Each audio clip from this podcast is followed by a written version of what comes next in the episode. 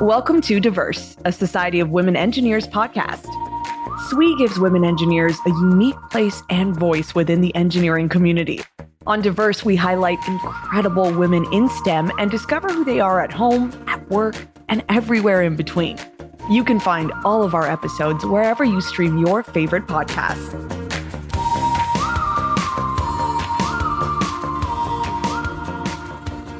Hello, I'm Karen Horting, the Executive Director and CEO of the Society of Women Engineers.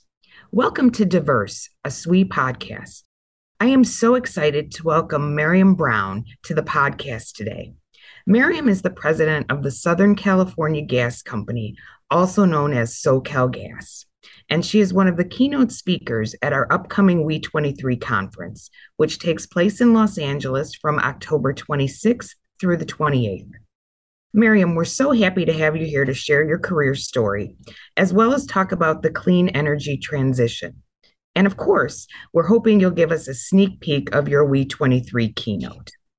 As I mentioned when we were getting to know each other earlier, I'm so excited to hear about your work in Washington as well, because a big part of what SWE does is advocating in DC for issues that are important to women in STEM and STEM education. So I'd love to get started by asking about the beginning of your career, sort of when it all began. You started as an engineer in the petroleum refining sector, then you went to law school, and then you worked over a decade on energy policy on Capitol Hill. Can you tell us a little bit more about those early years and what it was like to move from engineering to law and then to policy? Karen, it's wonderful to be with you, and I'm really appreciative of the opportunity to engage and participate in this year's SWE event. And thank you for that question. So, my career interest actually started with an interest in the law. I was very involved in my high school mock trial team. And so, when I was approaching my college and graduate degrees, at the encouragement of my dad, who was a mechanical engineer, I pursued an undergraduate degree in engineering because his thought was, and he had made a very compelling case, that you'll be an even more effective lawyer if you understand how it is that things work and you're so good at math and science. So you should consider doing this as your undergraduate study. And so I did. I um, majored in mechanical engineering and I took full advantage of the experience as an engineering student, including the opportunity to do internships that one provide an important financial opportunity for for young college students but also give them very practical experience in the real world and my very first engineering internship was with the Amoco Texas City refinery which at the time was the largest refinery in the country and that sparked my interest in the energy industry and would end up being the guiding light, so to speak, for um, my entire career. I found myself fascinated by the science of energy and the technology of it and the economics of it and the politics of it. So, as I continued to progress in my career, be it in law or be it in policy, the energy industry and the many aspects of it really was what helped me to, to set a direction that even though I have, as you noted, very distinct and separate steps that have built up my career, they build on each other in a way that's really, I, I think, prepared me for the career that I have now. And so I love the advice your dad gave you because I often share that with young women when they say they're interested in law or medicine or business. I say, get that engineering degree first because that will give you such a fantastic foundation to work in just about any industry. And it sounds like that was true for you as well. Yeah, absolutely. I think that um, I think engineers make incredible problem solvers, and I think in the real world, that's that's what the world is looking for is problem solvers. I think um, a lot of times I get asked, well, which one was more difficult, your law degree or your engineering degree? And I think absolutely your engineering degree, my engineering degree, in this way. You know, in engineering, you can you can go to every class and do every homework and go to every office hour and otherwise but when you get to that exam it could very well be the case that that that question that gets posed to you by your um, professor you don't have a, a view on the answer right off the cuff. And what it does is it challenges you to really think about well what is it that i do know? And what problem am i trying to solve? And then from there get to get to what the answer is. And that's just that's just perfect training for real world real world professionals and solving the big problems and challenges that we have in all kinds of spaces, whether it's in the medical field, as you mentioned, or if it's in the energy field that I'm in at this time. And so I, I just think it's a it's a fabulous way to teach people how to think, young people how to think, and um, and grow in their career. Yeah, critical thinking skills so important in solving the grand challenges we have right now. Right. Um, so I, I, think that's a great transition to my next question, which is you've obviously had a lot of diverse career experiences. How has that influenced your leadership style and your perspective as a leader? I think um, it has taught me to be a good listener and to really uh, take in different perspectives as you navigate a path forward with wide ranging stakeholders and different points of view. Different points of view from a technical perspective about how things need to work, different points of view from an environmental perspective about how things need to perform, different points of view with respect to economic implications, including jobs, and different perspectives as it relates to as as as it relates to society and advancing the society that we all want to live in and be a part of and quality of life that comes from that.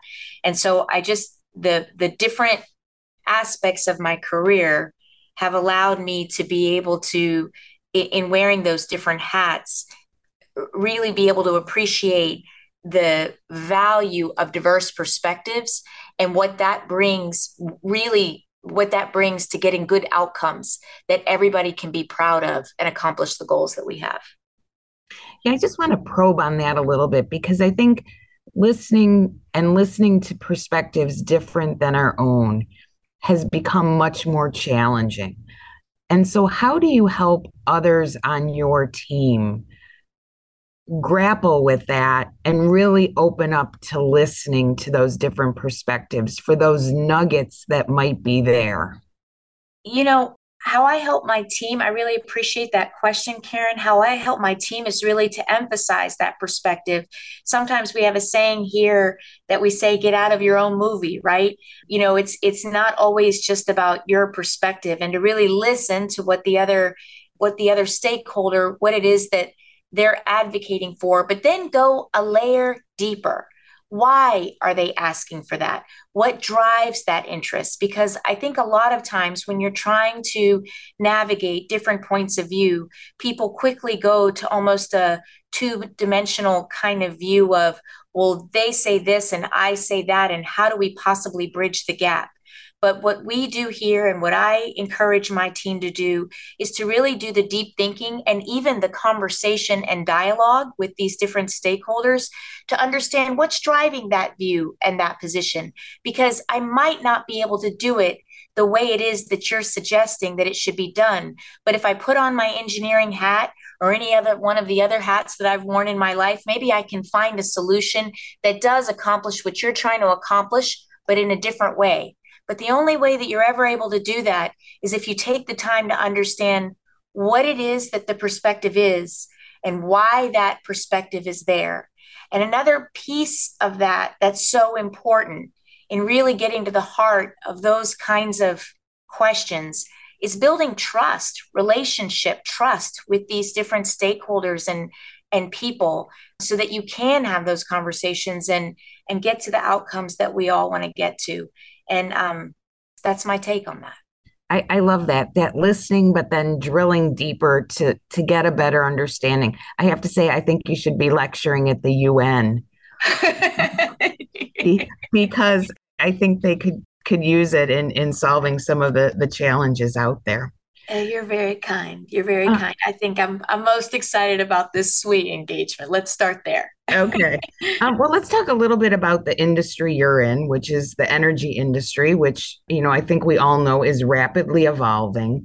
and we're you know growing focus on clean energy and sustainability so for your particular industry what role do you see natural gas playing in the transition that's a great question i would say that in general the energy industry has been in state of evolution for many decades becoming increasingly eh, having a priority on becoming increasingly secure and increasingly clean and as we look at solving those twin goals of energy security and the clean energy transition, we think that it is going to require a combination of increasingly cleaner electrons. So, those are electrons generated, for example, from solar and wind, but there are other ways of, of generating clean electrons, but also increasingly cleaner fuels. I think that traditional natural gas is a clean fuel, and you've seen incredible progress made in our environment as we've transitioned to uh, traditional natural gas. But what we see on the horizon is a demand for even more clean fuels. And sometimes the way we talk about it here at SoCal Gas and in the Sempra family of companies is the need for clean molecules and clean electrons. And for the engineers in your audience, I would say that there is an inherent resiliency to the molecule that makes it essential to our energy future, the resiliency of a molecule that it has in the energy system. And I think that also the integrity that we transport those molecules has an inherent resiliency. So at SoCal Gas, as we look into the future, we see ourselves leveraging our existing infrastructure, our pipeline infrastructure to transport cleaner and cleaner fuels. And over time, that is going to include fuels like renewable natural gas and hydrogen, but also traditional natural gas we see as, as part of the mix as we move into the long term future. Well, and you've set some pretty aggressive goals there in terms of achieving net zero greenhouse gas emissions, I believe by 2045. So, could you elaborate on this a little bit and maybe some of the initiatives that you're working on to support that? Yes, for sure. It's something that we're very proud of here at SoCal Gas. So, just a little background on SoCal Gas, the company that I'm president of.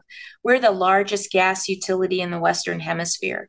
We serve approximately 21 million consumers from the middle of the state around the area of Fresno, if people are familiar with California, all the way down to the border at San Diego. And so when we set our Aspire 2045 ambition to be net zero across all three scopes, so not just the energy that we use in our system, but also all the way to the burner tip of our, our customers. We were the largest gas utility and essentially the first gas utility to set an ambition and a name like that. And um, to accomplish that, we put ourselves through a significant amount of rigor to really help inform ourselves how we were going to accomplish a goal like this. Um, and part of that was a lot of academic analysis and part of that was a lot of our expertise over decades of work that the company has done and what all of that has pointed us to and we have a great deal of alignment here in the state is that we need increased investment in clean fuels like renewable natural gas, like hydrogen, and in carbon capture and sequestration. And we also need to work very closely with our policymakers, all of us do in the energy industry, if we're going to accomplish these goals. Some of the initiatives that I'm, uh, one of the initiatives that I'm particularly proud of here at SoCal Gas is a pipeline infrastructure proposal that's called Angeles Link. And Angeles Link is SoCal Gas's proposal to build the largest green hydrogen pipeline infrastructure system in the country, sourcing hydrogen from solar energy it, from the desert areas in the state where the solar incidence is very high and bringing that green hydrogen into the industrial center of Los Angeles in the LA basin a lot of people don't know this, but LA is actually the Los Angeles is actually the largest manufacturing center in the country. And so there's an incredible amount of industrial activity and heavy duty trucking that needs to continue for the economy in California to thrive. We're the fifth largest economy in the world but over time needs to be increasingly cleaner so that we can meet our environmental goals that we here in the state. Wow, that's pretty exciting and aggressive.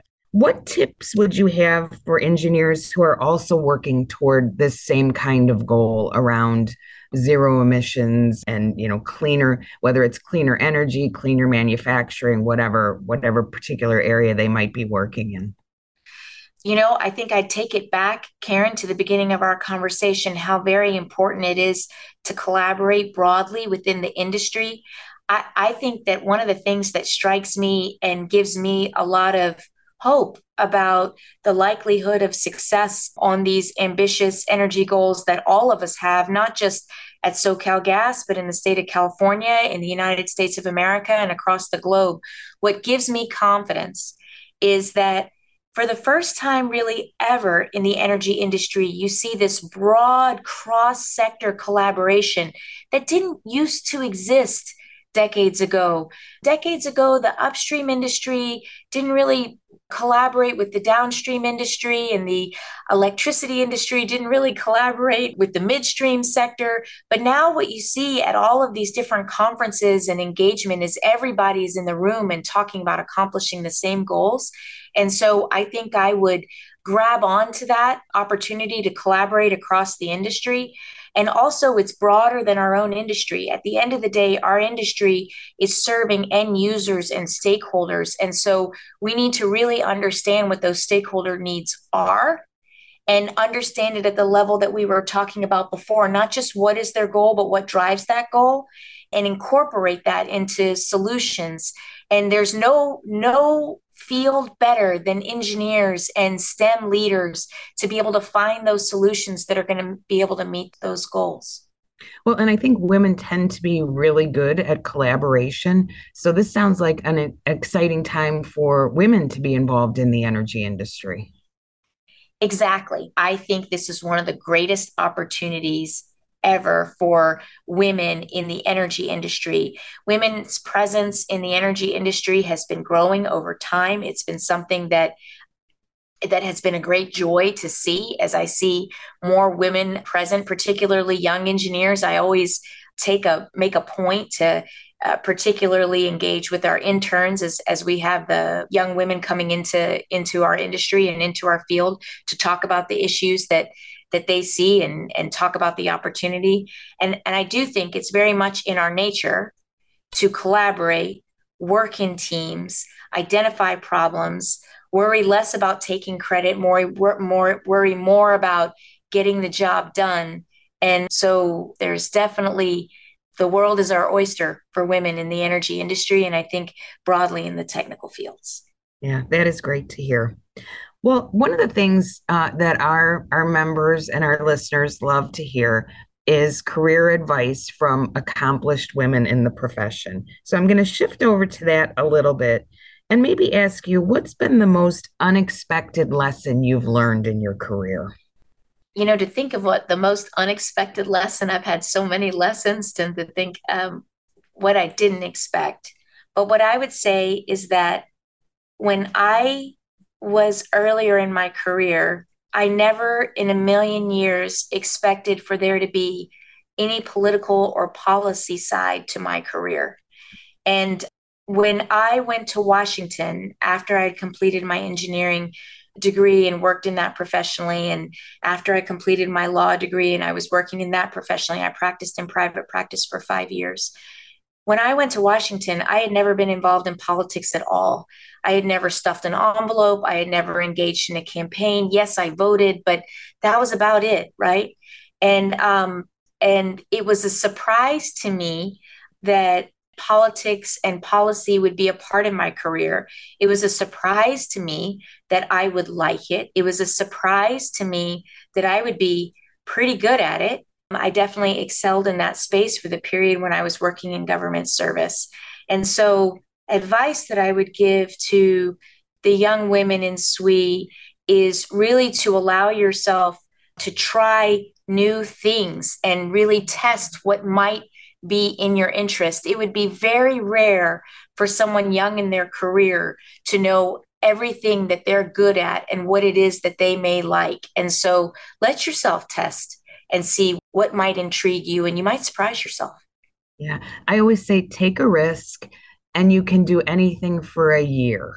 Right. goes by so quickly and you'll learn something from it. And in your case, maybe you'll find something you love and you're good at that you didn't expect, or you'll learn what you don't want to do and, and you'll move on to the next thing to take that first step and give it a try. Exactly. I sometimes say be comfortable being uncomfortable, especially at the early stage in your career and in the early stage of any new job, that that's normal and good and thrive in it. Yep, I totally agree. Um, so you've you've got professional achievements, and I think like most of our listeners, you're balancing, you know, a high profile career with a personal life, and they're wondering how in the world are you doing that? Well, you'll have to ask my children. um, so uh, my my personal life is very important to me, and and sometimes they blend together in a really important way. But yes, I I love the work that I do, but I'm also um, a, a wife and a mother of two sons. They are 11 and 8 and they are such an incredible source of joy for me. And when we talk about work life balance, a few things immediately come to my mind. One thing is the importance of making sure that you are doing things that are good choices for yourself as far as healthy choices, you know, lifestyle, eating, working out, all those sorts of things, how very important they are. In the work life balance of things, I find that I do my best when I don't hold myself to a perfection standard. And I just look to do the very best I can in whatever it is that I'm dedicating my time to. So sometimes, a lot of times, that's a work initiative that I'm working on, like Angeles Link that initiative of that hydrogen pipeline has essentially been a labor of love for me and many within this SoCal Gas organization. But then I I put that same level of energy and vigor when I'm organizing my son's um, the the carpool to my son's track meet. Right, that when I'm there, I'm all there, and so um, I just think it it requires.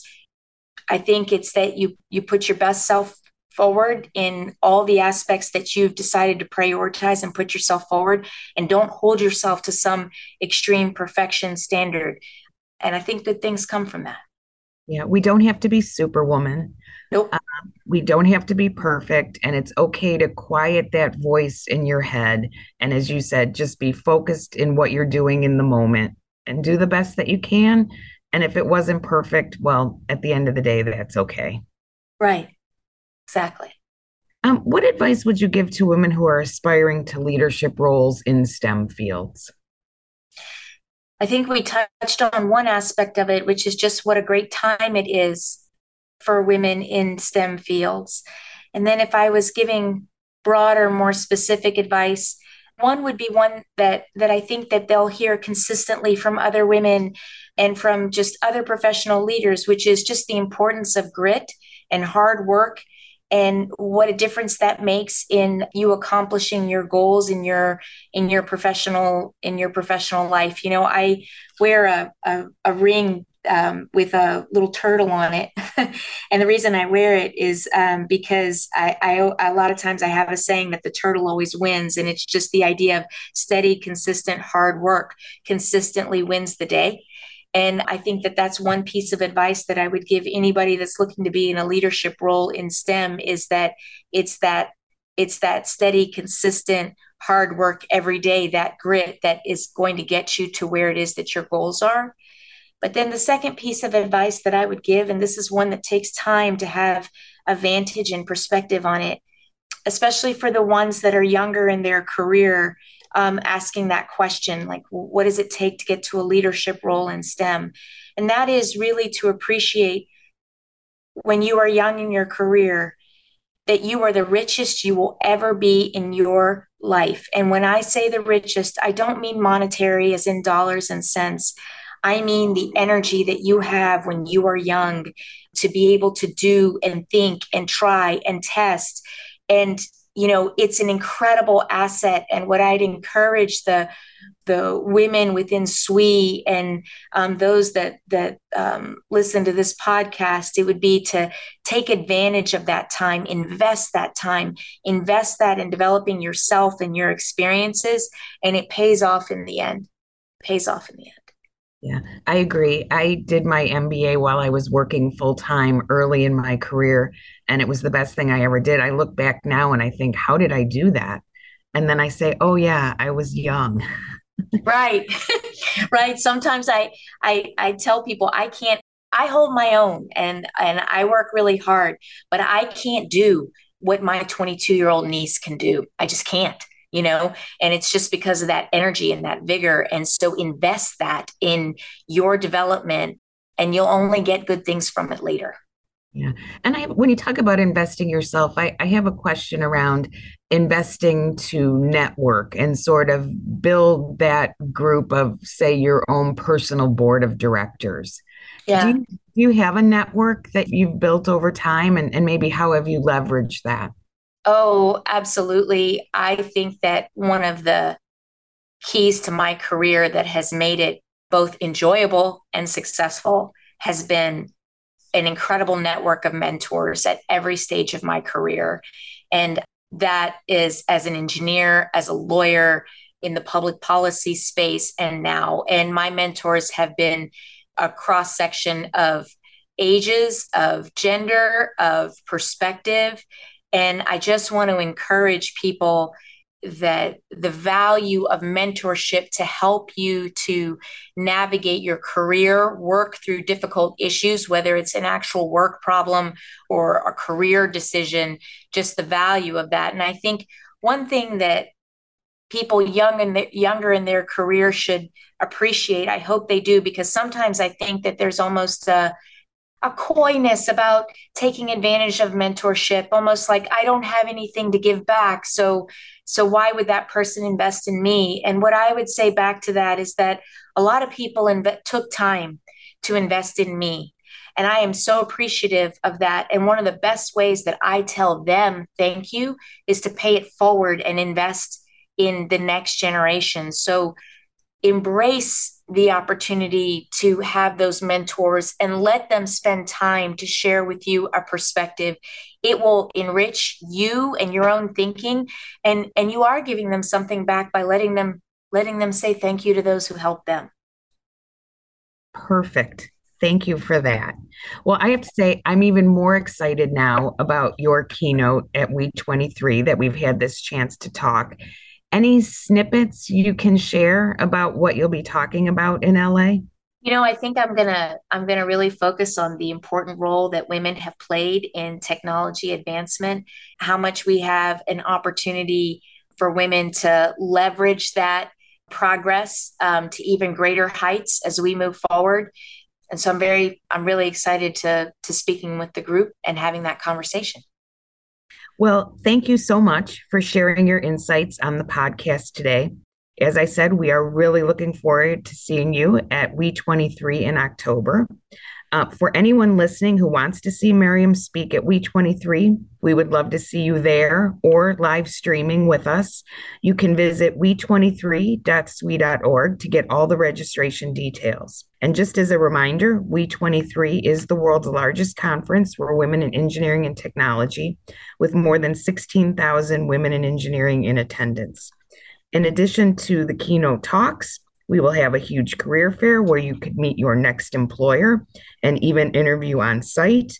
There are hundreds of sessions, workshops, networking opportunities, and it's all happening October 26th through 28th in Los Angeles. I hope to see you there. And from all of us at SWE, thanks for listening. We hope you enjoyed this episode of Diverse.